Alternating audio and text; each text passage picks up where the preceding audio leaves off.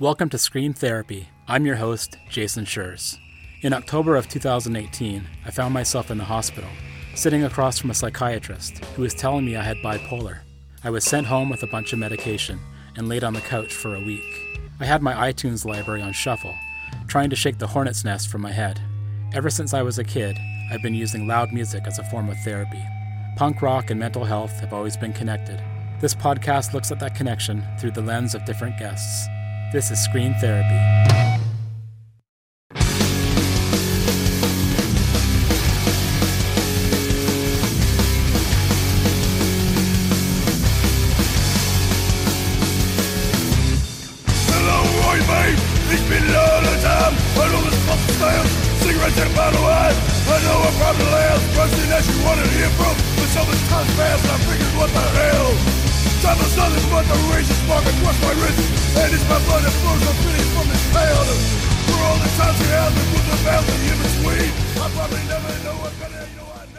Folks that run record labels are some of the most underrated people in punk rock. The bands they sign and the choices they make have monumental effects on the punk scene. Bill Wilson is the founder of Blackout Records. Over the years, his label has released albums by New York City hardcore legends Killing Time, Breakdown, H2O, Sheer Terror, and many more. Although the New York scene has been known for its aggressive music, its members were some of the most caring and supportive people in Bill's life. Struck by a severe illness when he was young, it was his creativity in releasing and designing records that helped him through an incredibly tough time. A support system is one of the pillars of mental and physical health. Bill's impenetrable bond with some of the most notable characters in New York City hardcore got him through his darkest times. Re releasing classic albums by the bands who shaped his life has truly been a full circle experience. Not expecting to me me. I it's loud for anything to mean anything. Or maybe this maybe I just wanted to see the of you. Or maybe this maybe I just wanted to say goodbye.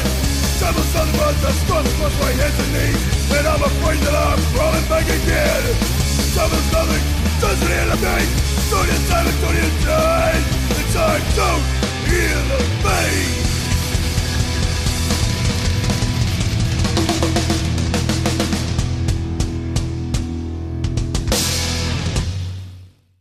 so I'm Bill Wilson, the founder of Blackout Records. I got into punk rock because I grew up in the late 70s, early 80s in suburban New York, and there was a tremendous amount of cultural differences that I found with my peers in that local area, and I needed to find a new tribe.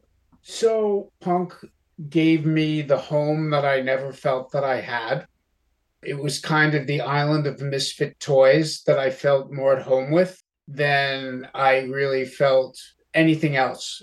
Growing up in Westchester County, Yonkers, New York, it was kind of a cultural no fly zone in a lot of ways. And music was always backwards, fashion was always backwards. It was just very troglodyte in a lot of ways. And I was just interested in art and science and books and different things and i wasn't just there to like play stickball and eat bubble yum the way that a lot of my peers at the time were doing. And when i was able to first find heavy metal which is what the first genre i listened to was and then i found new york city because i was living so close to it and i found out what was happening downtown it really became a second home for me as far as punk rock and as far as the salvation that it offered to me.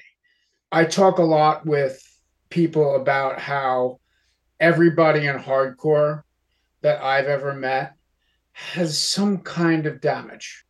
And that could be from terrible family upbringing, it could be from alcoholic parents, it could be circumstantial whether you know they were had abuse from clergy or they had abuse from a neighbor or they had abuse from wherever or they had as in my case some debilitating health issues that set people apart from the rest of the world that you realized that you were different and you were an individual and you needed to find a group of people that would be more accepting of you being too smart or too crazy or too creative to fit in with the cookie cutter suburban world.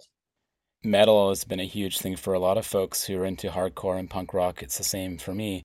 It was a good gateway in some ways to move into hardcore, going from, let's say, Slayer to Cro-Mags to Minor Threat and down the line. And you mentioned how you came to New York City and you found your people and you found the style of music I would imagine that you really attached yourself to. And I'm wondering what it was about those kinds of bands that really did it for you. I grew up again suburban New York where it was still the last vestiges of that almost 70s rock scene. The clubs up there were still very much kind of like the clubs you would find in the 70s. So it was almost like the Twisted Sister circuit that was still very active at the time when I was just getting into middle school. To put it in somewhat of a social context, I got into seventh grade the year that Pink Floyd The Wall was big. And the first band that I ever loved was Kiss because I was a comic book drawing person. Because of my health issues, I entertained myself in my head a lot, and drawing was a way that I escaped. And so Kiss, seeing them, what nine year old or 10 year old boy doesn't want to be the demon, right? yeah. And then that made me have a love for hard rock music. And then that trickled down in the early 80s to Venom and kind of that next generation of anger, if you will, that angry music. It was great. And I was listening to Motorhead, I was listening to Venom, I was listening to Slayer, I was also listening to like more new wave British heavy metal stuff. Like I was listening to the Maidens and that kind of stuff as well. But the lyrics never really hit me. Yes, you had metaphorical stuff about the devil and and it was good to offend other people and it was good to be an antagonist when there was a lot of things going on with there was a big Satan worshiping scare in the early 80s and satanic panic. Yeah, the satanic panic stuff. So it was good to kind of have people a little off put by that. I didn't mind that. It made them leave me alone and not want to talk to me, which is totally fine. And it segued into the guy at the local record store recognizing myself and my group of friends who would go and peruse the metal section in this little indie store every weekend for him to say, hand me a Black Flag record. And it was damaged.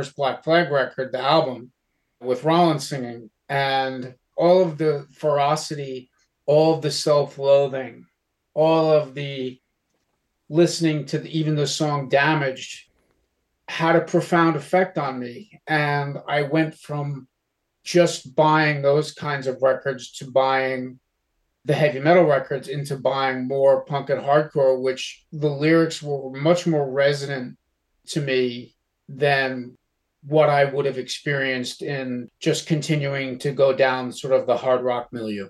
There's this misconception that listening to songs like Damaged will make you damaged, listening to songs like Wasted will make you wasted, etc. And how did angry music or so called angry music affect your own anger issues, your own emotions, your own mental health struggles over the years? I always find it funny because when I, so I have ADD, ADHD, it was undiagnosed for many, many years. I found ways to manage that with my personal life and my, and other aspects of it. So I think I've turned out okay, but the cacophony in my head was made clearer by the faster the music was, the calmer that I felt. I was able to do work listening to Suicidal Tendencies' first record. As a matter of fact, I can't work without ambient noise or ambient chaos. There's a part of my brain that needs to feed on that. So that's definitely something where I immediately had that gravity towards punk rock. and to hardcore. And just the lyrics being resonant to feelings of what every adolescent goes through. It's not like anything was especially traumatic or whatever it is, but as you're going through those adolescent changes, as you're living your life in high school and all the wonderful things that that brings, having those songs as an outlet, having damage not damage me, but empower me, means that it was a form of self expression and catharsis, pure catharsis in that way. And it was in a way that metal never was able to give that to me. You mentioned having some serious health issues when you were young. Yeah. So I have a, a genetic immune condition, which means I don't really fight bacterial infections that well. Initially in the 80s, when I started getting chronic pneumonias, everybody thought I had AIDS. And they didn't know how a friggin' 10 year old kid from the suburbs in Westchester would get AIDS. It turns out that, yes, it's an immune disorder, but it was actually genetic. Luckily, I was able to find a medical professional who now is professor emeritus of immunology at a teaching university in New York, who was able to save my life. But I used to sit there as my mom and my dad were taking me to all these medical appointments, getting punctured and whatever, and being debilitated again from years and years of horrible pneumonias where I couldn't really breathe and hearing the doctors tell my parents that yeah he's probably going to be dead in a couple of years. And hearing my mom cry and listening being like hey i'm still i'm here i'm hearing what you're saying. I know what being dead means and i'm not really particularly looking forward to that. But that put a perspective on my life where if i'm living on borrowed time and i'm lucky enough to be born now where there's a treatment for what my condition is and i don't get sick anymore i'm going to do what i want and it was, again, another reason why I started the label. It's another reason why I got empowered to be part of this, is because it also took me five years to get back into physical shape after being so sick. And not too many people have get the gift, and I call it a gift, of being aware of your own mortality at such a young age. I always joke around and I tell people if I ever had a band I would call it wake up screaming at night when I realized that hour when you start to go to bed and your head and your brain starts to unwind a little bit. All I can think about was this could be the night that I'm dead. I would have a nightmare and I would wake up screaming because my little friend Death was always sitting next to me as I was going to sleep. And I wish it was hyperbolic, but it's absolutely true. You started the label and started meeting people in bands and became friends with them. And like you said, your people, your team. How did that help with the things you're going through, finding those people? You know, it was interesting. The Westchester community of ne'er do wells and rockers was a pretty close knit community. I had this core group of solid friends who stuck by me even when I was sick. And we all got into music together people faded in and faded out, but I met these gang of kids from Yonkers and riding our bikes around.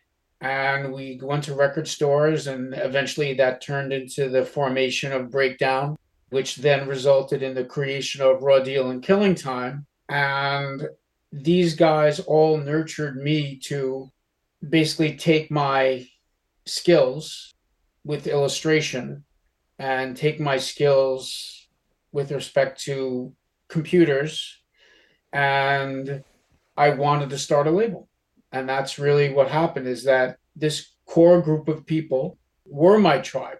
And when we went down to New York, we all found a larger tribe together. And it was spectacular because I had never before, amongst the freaks and the people with the blue hair and people that I never thought even could possibly exist, in the real world, you know, guys that look like they just fell out of a Mad Max movie. kind of, I thought the spiky haired punk rock kids looked like in the beginning, to realize that that would become more of my family and my social infrastructure than anybody else. My core group of friends really did help me along to in my path of discovery and then ultimately cajoled me into starting the label. Were there people who you're able to lean on during those times? You know, a core group of friends as we started assembling, and they became like my boys, you know, and I've known most of them for 40 or 30 at this point. We're all still pretty tight. And that's the way it was. You know, it's like one of those Ben Affleck movies where it's like, hey, I'm going to need you to hurt some people. We're going to go out and we're never going to talk about it again. And uh, the only question they ask is who's driving. That's the level of support that I get from this family of guys and girls, by the way, who I've assembled over the years. All misfit kids in a lot of different ways. But now, as adults, probably some of the most well adjusted people that I know a lot of imagery and videos of people at shows, part of the New York hardcore scene. You showed it to your parents or to some person that you know is more conservative, they would think, "Oh my God, this is like violent. People are getting hurt. How do these kids do this?" I'm sure I know your answer, but there is a code. It's freedom, man. They look at it as aggression because that's the lens through which they're looking at it. But when you look at it through the lens of somebody who's doing it, music is driving you. It's providing some sort of weird ethereal energy to you.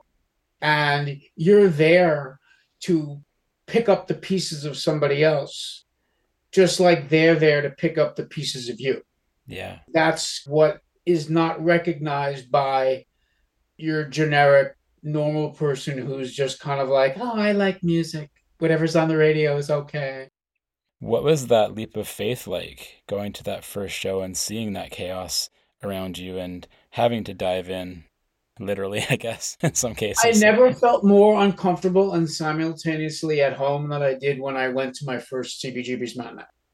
My brain exploded. The first show that I went to, the first person that I ever really saw was Big Charlie the bouncer at CBGB's.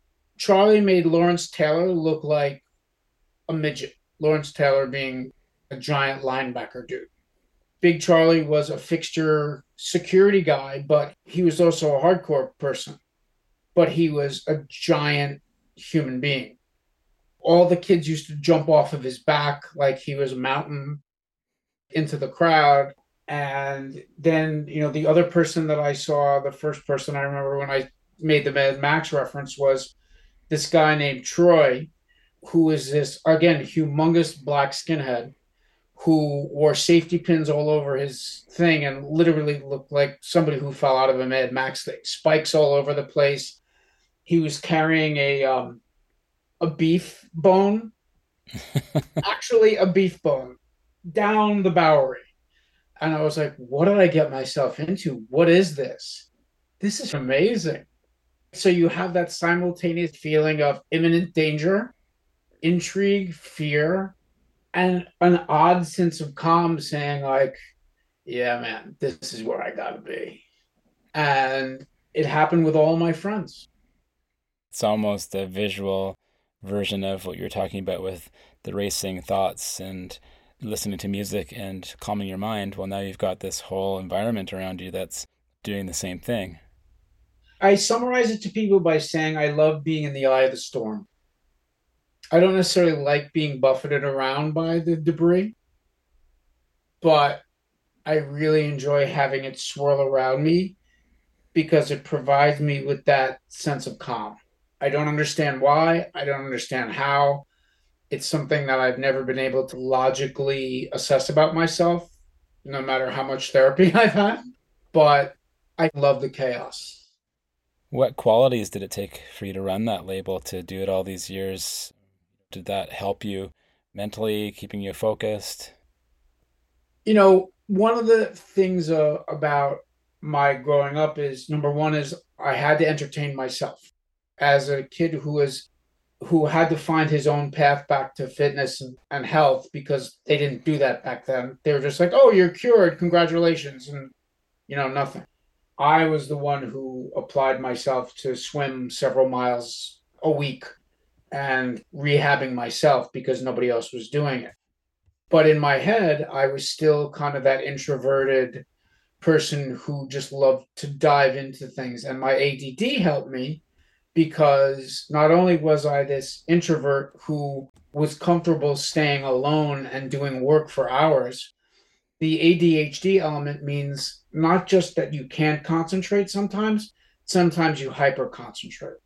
And I was able to learn graphic design myself, the old school analog way of doing graphic design. And I immersed myself in these little things. And to think in two years, I was able to figure out how to do a record label when there was no such thing as the internet. My friend and I, Jim Gibson, who I started the label with, when we put all the masters together from our friends in the New York scene, we did that. And I think that those building blocks of me being a little bit of a loner, a creatively oriented person, a pathologically curious person, and the ADHD element where it means I could stay up for 12 hours and think I only spent 20 minutes working, even though I was up the whole entire night, was actually very, very helpful in getting these ideas out. Would I have the energy for that now? I don't actually don't know if I could stay up past 1 a.m. anymore because I'll just pass out. But when you're 20 years old and you have all that energy and you're freshly worked out and you're like. I leveraged that to start the label. And my friends were again helpful because they were in popular bands and they were the first ones to pony up a couple of masters to do where the wild things are.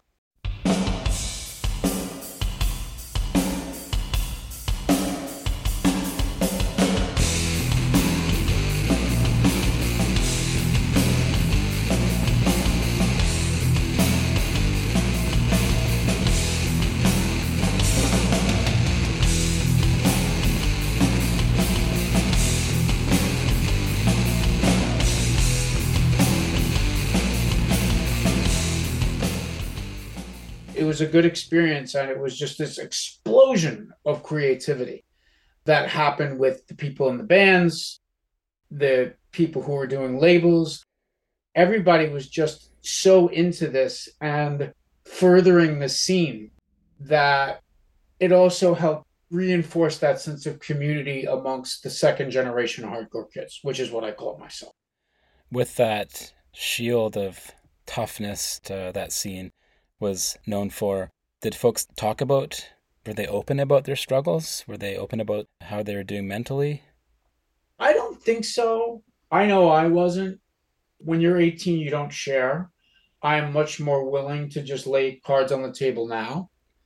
There are some minor traumas I still don't talk about in public, but that deeply affected my view of other human beings.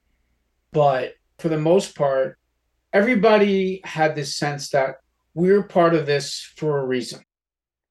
While you never really talk about it as like a group therapy session or a group hug, in the 80s, you just didn't talk about it.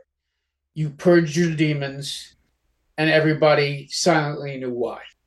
Because something happened somewhere along the line. You don't know what it is, but if they're your friends, you support them. End of story it's different now because there's a focus on mental health. There's a focus on acceptance. There's a focus on any number of different things. Whereas back then it was still that veneer as you were talking about of i'm impervious and the only emotion that you're allowed is anger. And that takes a long time to get out of somebody. But ultimately you understand that everybody has damage everybody was there for a reason.